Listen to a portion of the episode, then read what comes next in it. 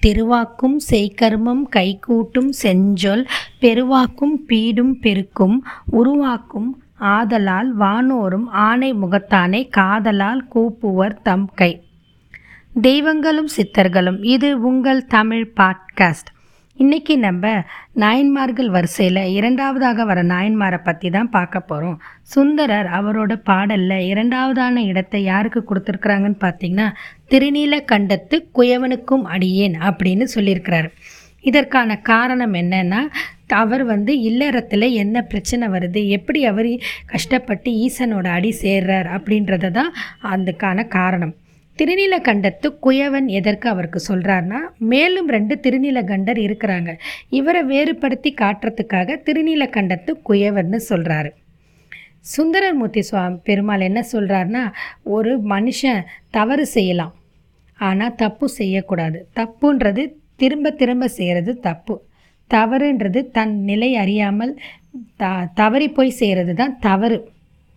Without knowledge அப்படி செய்கிறது தவறு. தவறு செய்கிறது தவறு கிடையாது. ஆனால் செய்த தவறை திருத்தி நல்ல வழியில் வாழணும். வாழ்ந்த பிறகு இறைவனோட அடி சேரும்போது கண்டிப்பாக ஈசன் அவர்களை ஆட்கொள்வான். இதில் துளி அளவும் ஐயமில்லை என்பதற்கு இந்த கதை ஒரு சிறந்த எடுத்துக்காட்டு. இப்பொழுது நம்ம அவரோட வாழ்க்கையை பற்றி பார்க்கலாம். வேதியர்க்கு உரிய திருநகராம் தில்லை. மூதூர் திகழ்ந்த காலத்தில் குயவர் குலத்தில் தோன்றினார். அவர் சிறந்த சிவபக்தர். திருச்சிற்றம்பலத்தில் நடராஜ பெருமான் மங்கை ஒரு பாகம் நோக்கி ஆதியும் அந்தமும் இல்லாமல் ஆடும் அற்புத தனி நடன கூத்தை கண்டு களிப்புற்று பெருமானின் திருவடிகளை வாழ்த்தி வழி வழிபடுவதில் மிகவும் விருப்பமுள்ளவர். பொய்மை நீக்கி அறவழியில் வாழ்பவர். முன்பொரு காலத்தில் பார்க்கடலை தேவர்களும் அசுரர்களும் கடையும் பொழுது அங்கிருந்து முதலில் நஞ்சு வெளிப்பட்டது. மக்களின் நலனுக்காக அந்த நஞ்சை ஈசன் எடுத்து விழுங்கினார். அப்பொழுது அந்த நஞ்சானது அவருடைய கண்டத்தில் தங்கியது. காரணம் உமையம்மையார் ஓடி சென்று அவர் கழுத்தை பிடித்தார். அப்பொழுது அந்த நஞ்சு தொண்டையிலே தங்கிடுச்சு. அன்று முதல் இன்று வரை ஈசனை அனைவரும் திருநீலகண்டர் என்று அழைப்பார்கள். இதன் பொருட்டாக என்னவோ எப்பொழுதும் இந்த அடியார் திருநீலகண்டா திருநீலகண்டா என்று உச்சரித்து கொண்டே இருப்பார். யார் அவர் முன் வந்து தோன்றினாலும் அவர் யாரை முதல் முதல் சந்தித்தாலும் கைகூப்பி திருநீலகண்டா திருநீலகண்டா என்று உச்சரித்து கொண்டே இருப்பார். இதன் காரணமாகத்தான் என்னவோ அனைவரும் அவரை திருநீலகண்டர் என்று அழைத்தனர். அவர் சிவ சிறந்த சிவபக்தி மான் அல் மட்டுமல்ல அவர் சிவபக்தியோடு கலந்து சிவன் அடியார்களுக்கு திருத்தொண்டு புரியும் பெரும் விருப்பமுள்ளவர். குயவரான திருநீலகண்டர் தம் குலத்தொழிலை தன் ஜீவனுக்காக சட்டி பானைகள் மண்பானைகள் செய்து தன் வாழ்க்கையை சிறப்புடன் நடத்தி வந்தார். சிவன் அடியார்களுக்கு திருவோடுகளை சிறப்பாக செய்து அவர்கள் உள்ளம் மகிழ வழங்குவதை ஒரு சிறு தொண்டாக என்றும் நடத்தி வந்தார். மேலும் அவருக்கு திருமணமானது. பின்பு அவர் தன் மனைவியோடு இல்லறம் நல்லறமாக புரிந்து இனிமையாக வாழ்ந்து வந்தார். அவர் மனைவி கற்பில் சிறந்தவள் மிகவும் அழகானவள் கணவனுக்கு பணிவிடை செய்தவள் சிறந்து விளங்குபவள். தன் குடும்ப கௌரவத்தை என்றும் காப்பவள். தன் வீட்டில் நடக்கும் விஷயங்களை அண்ட அயலாருக்கும் அறியாத வண்ணம் குடும்ப கௌரவத்தை அழகாக வழி நடத்தி செல்பவர். இப்படி அவங்க குடும்பம் நல்லபடியாக சென்றுக்கிட்டு இருந்தது இப்படி இருக்கும்போது திருநீலகண்டரோ இளமை மேலோங்கி இன்பத்துறையில் விருப்பமுடையவராக சிற்றின்பத்தில் சிறிது ஆவல் கொண்டு மதிமயங்கி விலைமகள் பரத்தையோடு கூடி மகிழ்ந்து தன் வீடு திரும்பினார். இதை அறிந்த அவர் மனைவி மிகவும் வருந்தி மனமும் மானமும் பொறுக்காமல் தன் கணவரோடு மனக்கஷ்டம் கொண்டு சண்டையிடுகிறார். தன் கணவனிடம் அன்று முதல் பேசுவதும் கிடையாது. மேலும் கணவரிடம் சென்று விலைமாதுவே தீண்டிய கைகள் குலமகளான என்னை தொடக்கூடாது என்று ஊடல் கொண்டார்.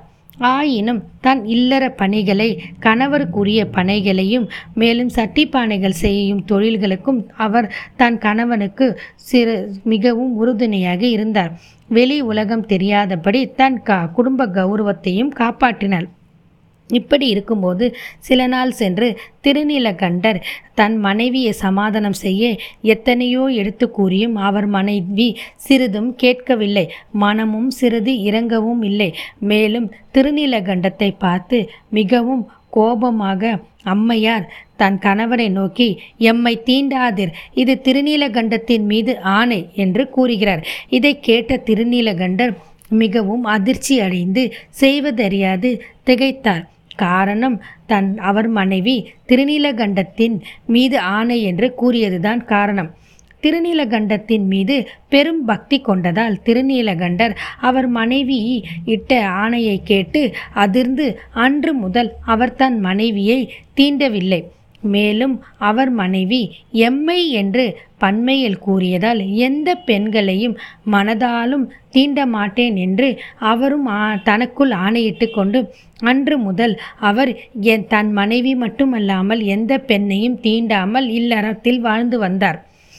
இருவரும் இல்லறத்தில் செய்த சத்தியத்திலிருந்து கொஞ்சமும் மீறாமல் நல்ல விதமாக அந்த சிறிய இல்லத்தில் வாழ்ந்து வந்தார்கள். வீட்டை விட்டு அவர் மனைவியும் வெளியேறவில்லை. ஒரே சிறு வீட்டில் இருவரும் அண்டை அயலார் அறியாத வண்ணம் குடும்ப வாழ்க்கை நடத்தி வந்தார்கள். ஆண்டுகள் பல கழிந்தன. வளமையும் வலிமையும் மிகுந்த இளமை காலம் நீங்கி முதுமை வந்தது. அப்பொழுது திருநிலகண்டத்தின் வயதோ எண்பதை நெருங்கி கொண்டு இருந்தது. முதுமை வந்து உடல் தளர்ந்தது. சாயலானார்கள். ஆனாலும் அவர்களுக்கு இறைவன் மீத பக்தி சிறிதளவும் குறையவும் இல்லை சாயவும் இல்லை. இன்றளவும் அவர் தினமும் முதலில் திருவோடு செய்து அதை சிவன் அடியார்களுக்கு மனம் உவந்து கொடுப்பதை இன்றளவும் வழக்கமாக கொண்டு இருந்தார். இவர்களின் வைராக்கிய நெறியை பார்த்து அவர்களை சோதித்து அவர்களின் தன்மையை உலகற்கு விளக்கி உணர்த்தவும் பக்தி வைராக்கியமான நன்னெறி என்று உலக மக்கள் போற்றவும் விரும்பினார் ஈசன். இதன் காரணமாக அவர் என்ன செய்கிறார் என்று இப்பொழுது பார்ப்போம். ஒரு நாள் ஒரு சிவயோகி உடம்பு முழுவதும் திருநீ திருநீறு பூசி கழுத்தில் உத்ராட்ச மாலை ஜடாமுடி ஒளி வீசும் கண்கள் புன்சிரிப்பு கையில் திருவோடு. இந்த தோற்றத்தோடு திருநீலகே கண்டர் வீட்டிற்கு அந்த சிவயோகி வருகிறார். அந்த சிவயோகியை பார்த்தவுடன் உள்ளம் மகிழ்ந்து மனம் மகிழ்ந்து இன்ப முகத்துடன் அழைத்து அவர் தன் மனைவியுடன் சேர்ந்து அந்த சிவனடியாருக்கு அமுது படைத்து உபசரிக்கிறார். பலவிதமாக தொண்டுகளும் புரிகிறார். பின்பு அவர் அந்த சிவயோகியை பார்த்து ஐயனே அடியேன் தங்களுக்கு ஏதாவது பணி செய்ய வேண்டுமா? என்று மிகவும் பணிவுடன் கேட்கிறார். அதற்கு அந்த சிவயோகி அன்பனே நான் தருகின்ற இந்த திருவோட்டை உன்னிடம் பத்திரமாக வைத்துக்கொள். திரும்பி நான் வந்து கேட்கும்போது இந்த திருவோட்டை எனக்கு தர வேண்டும் என்று கூறி ஒரு திருவோட்டை அந்த சிவயோகி திருநிலகண்டத்தினிடம் கொடுக்கிறார். உடனே திருநீலகண்டனோ ஐயனே இந்த திருநூ திருவோடி என்ன அவ்வளவு சிறப்பு வாய்ந்ததா? என்று கேட்கிறார். அதற்கு சிவயோகி ஆம் இந்த திருவோடு உலகத்தில் மிகவும் சிறந்த திருவோடு. இதற்கு இணையான திருவோடு வேறு எதுவும் இல்லை. இதற்கு இணையானது இதுவேதான். காரணம் இது தன்னிடம் சேரும் எந்த பொருளையும் தூய்மையாக்கக்கூடியது. பொன்மணிகளை விடவும் நம நவமணிகளை விடவும் மேலானது இந்த திருவோடு. இது மிகவும் போற்றத்தக்கது பாதுகாப்பானது. எனவேதான் நான் இதை உன்னிடம் கொடுத்து பொறுப்பாக பார்த்து கொள்ளும்படி கூறுகிறேன். இதை நீ பத்திரமாக வைத்துக்கொள். நான் திரும்பி வந்து கேட்கும்போது என்னிடம் பத்திரமாக திருப்பி தர வேண்டும் என்று அந்த சிவயோகி கூறினார். உடனே திருநீலகண்டர் அதை பவ்யமாக பெற்று இது என் பாக்கியம் ஐயனே என்று கூறி வீட்டினுள்ளே சென்று ஒரு மரப்பெட்டியில் ஒரு துணியை போட்டு சுத்தி அந்த திருவோடை பத்திரமாக மூடி வைத்துவிட்டு தின் பின் தன் பணி தொடர சென்று விட்டார். சிவயோகியும் சென்று விட்டார் பல நாட்கள் கழிந்தன. ஒரு நாள் சிவனடியார் குயவரின் இல்லத்துக்கு வந்து திருநீலகண்டரை தன் திருவோடு வேண்டும் என்று கேட்கிறார். உடனே திருநீலகண்டரோ ஐயனே வாருங்கள். அப்படியா? இதோ ஒரு நொடி பொழுதில் கொண்டு வந்து தருகிறேன். தங்கள் திருவோட்டை அப்படின்னு வீட்டுக்குள்ளே போகிறார் வீட்டுக்குள்ளே போய் தான் வைத்த இடத்தில் சென்று பார்த்தால் மரப்பொட்டி இருக்கிறது. ஆனால் அதன் உள்ளே இருந்த திருவோடை காணவில்லை. மனம் கலங்கி திகைத்து அதிர்ந்து போய் நிற்கிறார். அப்பொழுது அவர் செய்வதறியாது திகைத்து நிற்கிறார். உடனே அவர் மனைவியும் இதை கண்டு வந்து உள்ளே தேடுகிறார். இருவரும் சேர்ந்து இல்லத்தில் பல இடங்களிலும் தேடுகிறார்கள். மரப்பெட்டியில் மீண்டும் தேடுகிறார்கள். ஆனால் திருவோடு அங்கு இல்லை. அதுவோ ஒரு சிறிய வீடுதான். அதன் உள்ளே கா எங்கே போய் இருக்க போதுன்னு தேடி தேடி பார்த்தும் கிடைக்கவும் இல்லை. அதற்குள் சிவயோகி உள்ளே வந்து திருநீலகண்டரை பார்த்து திருநீலகண்டா ஒரு நொடி பொழுதில் வந்து என் திருவோட்டை கொண்டு வந்து தருவதாக சொல்லி உள்ளே ஓடிப்போனாயே இதற்கு எடுத்து வர இவ்வளவு நேரமா? இந்த சிறிய இல்லத்தில் எவ்வளவு நேரம் நீ தேடுவாய்? என்று சற்று சினம் கொண்டு கேட்டார். அதற்கு திருநீலகண்டர் மிகவும் பயந்து பவ்யமாக ஐயா நான் வைத்த இடத்தில் அந்த திருவோட்டை காணவில்லை. காரணம் என்னவென்றும் எனக்கு புரியவில்லை. தயவு கூர்ந்து என்னை மன்னித்து அருளுங்கள். அதற்கு பதில் நான் தங்களுக்கு மற்றொரு திருவோடை தருகிறேன். அதை மனம் ஓந்து ஏற்றுக்கொள்ளுங்கள் என்று மிகவும் பவ்யமாக கேட்கிறார். அதற்கு அந்த சிவயோகி சிறிது சினம் கொண்டு என்ன திருவோடு காணவில்லையா? அதற்கு வேறு ஒரு திருவோடு தருகிறாயா? எனக்கு வேண்டாம். அது பொன்னாலான திருவோடு ஆனாலும் எனக்கு அந்த திருவோடு வேண்டாம். என்னுடைய பழைய மண் திருவோடு தான் எனக்கு வேண்டும். எங்கே என் திருவோடு? என்று உரத்தை கேட்கிறார். மேலும் அந்த சிவயோகி கூறினார் அப்பொழுதே நான் நினைத்தேன் நீ என் திருவோடை பற்றி விவரமாக கேட்டு அறிந்து கொண்டு இப்பொழுது என் திருவோடை களவாடி விட்டாய். இதன் காரணமாக தான் காணவில்லை என்று பொய்யும் உரைக்கிறாய் எங்கே என் திருவோடு? எங்கே என் திருவோடு? என்று மிகுந்த சினத்தோடு அந்த சிவயோகி கூச்சலிடுகிறார். உடனே அவர் மனைவியும் ஐயனே என் கணவனை அப்படி கூறாதீர்கள். அவர் என்றும் பொய் உரைக்க மாட்டார். அவர் நேர்வழியில் வாழ்பவர். அவர் என்றும் மற்றவர்கள் பொருளுக்கு ஆசைப்பட மாட்டார். அவர் களவாட மாட்டார். எங்களை நம்புங்கள் என்று இருவரும் அந்த சிவயோகியிடம் மன்றாடி கேட்கிறார்கள். சற்றும் மனம் தளராமல் அந்த சிவயோகி இல்லை நீங்கள் இருவரும் பொய் உரிக்கிறீர்கள். அதற்கு நான் எப்படி நம்புவது? அப்படி என்றால் நான் நம்ப வேண்டும் என்றால் நீங்கள் எனக்கு ஒரு கா காரியம் செய்ய வேண்டும் என்று அந்த சிவயோகி சொல்கிறார். உடனே திருநிலகண்டர் ஐயனே நான் என்ன செய்ய வேண்டும் சொல்லுங்கள். கண்டிப்பாக செய்கிறேன் என்று மிகவும் பணிவுடன் கேட்கிறார். உடனே சிவயோகி எங்கே உன் பாச மகன் அவனை அழைத்து இந்த குளத்தில் முழுகி எழுந்து திருவோடை நான் திருந்தவில்லை என்று சத்தியம் செய். அப்பொழுது நான் நம்புகிறேன் என்று சிவயோகி கூறுகிறார். உடனே மனம் கலங்கி திருநீலகண்டர் சிவயோகியை பார்த்து ஐயனே எனக்கு குழந்தை பாக்கம் இல்லை எனக்கு மகன் இல்லை. நான் எப்படி என் மகனை அழைத்து குளத்தில் மூழ்கி சத்தியம் செய்வேன்? என்று பவ்யமாக கேட்கிறார். அப்படியானால் இதோ உன் மனைவி இருக்கிறாளே. அவள் கைகளை பிடித்துக்கொண்டு தாமரை தடாகத்தில் முழுகி எனக்கு சத்தியம் செய்து காட்டு என்று கேட்கிறார். உடனே அதற்கும் அந்த திருநீலகண்டர் ஐயனே நான் என் மனைவியை தீண்ட மாட்டேன் அப்படின்ற என்னையா இந்த வயதில் உனக்கு வெட்கம்? உன் மனைவியின் கைகளை பிடிப்பதற்கு நீயோ படுகிழவன். அவளோ கிழவி. உங்கள் இருவருக்கும் கை தீண்டி குளத்தில் மூழ்குவதற்கு என்ன அப்படி ஒரு வெட்கம்? என்று சினம் கொண்டு கேட்கிறார். அப்பொழுதும் திருநீலகண்டர் ஐயனே என்னை நம்புங்கள். அது சாத்தியமான செயல் இல்லை என்னால் முடியாது என்று மிகவும் வருத்தத்துடன் கூறுகிறார். உடனே மிகுந்த சினம் கொண்ட சிவயோகி நான் கூறுவதையும் செய்ய மறுக்கிறாய். என் திருவோட்டை தரவும் மறைக்கிறாய். விதண்டாவாதமும் செய்கிறார். இரு நான் உன்னை விட மாட்டேன் ஊர் கூடி திருச்சபைக்கு உன்னை அழைத்து வழக்காடு ஒன்று தொடுக்கப் போகிறேன் என்று கூச்சலிட்டு வெளியேறி செல்கிறார். அப்பொழுது அவர் கூச்சலை கேட்ட ஊர் மக்கள் அவரிடம் வந்து பணிந்து ஐயனே நாங்கள் நீண்ட காலமாக இந்த திருநீலகண்டரை பார்த்து வருகிறோம்.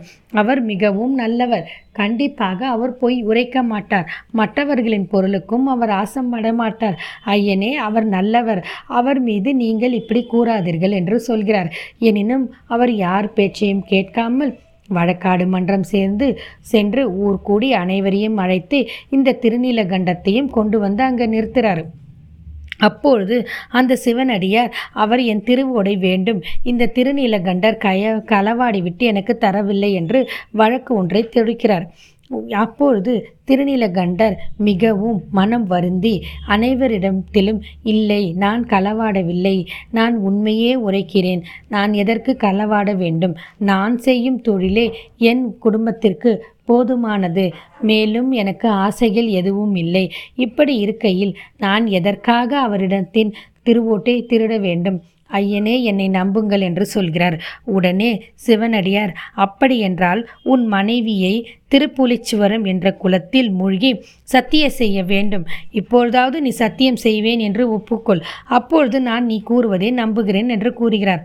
உடனே அவர் தன் மனைவியை அழைத்து கொண்டு சத்திய விரதத்தை காக்கும் பொருட்டு மூங்கில் தண்டின் முனையை அவர் ஒரு பக்கம் பிடித்து கொள்ள மற்றொரு பக்கத்தை அவர் தன் மனைவியிடம் கொடுக்கிறார். இருவரும் குளத்தில் மூழ்கி எழுகிறார்கள். அப்பொழுது எழும்போது அவர்களை பார்த்து அதிசயிக்கிறார்கள் ஊர் மக்கள். காரணம் அவர்கள் எழும்பொழுது முதுமை தோற்றம் மாறி இளமை தோற்றத்தோடு வருகிறார். அப்பொழுதுதான் அவர்களுக்கு அந்த காரணம் புரிகிறது.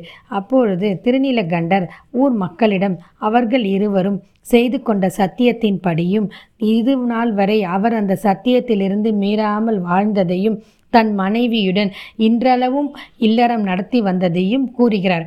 இதன் பொருட்டே ஈசன் அவர்களுக்கு அந்த முதுமை தோற்றத்தை மறைத்து இளமை தோற்றத்தை கொடுக்கிறார். அப்பொழுது ஈசன் வானில் ரிஷப வாகனத்தில் அம்மையோடு காட்சி கொடுக்கிறார்.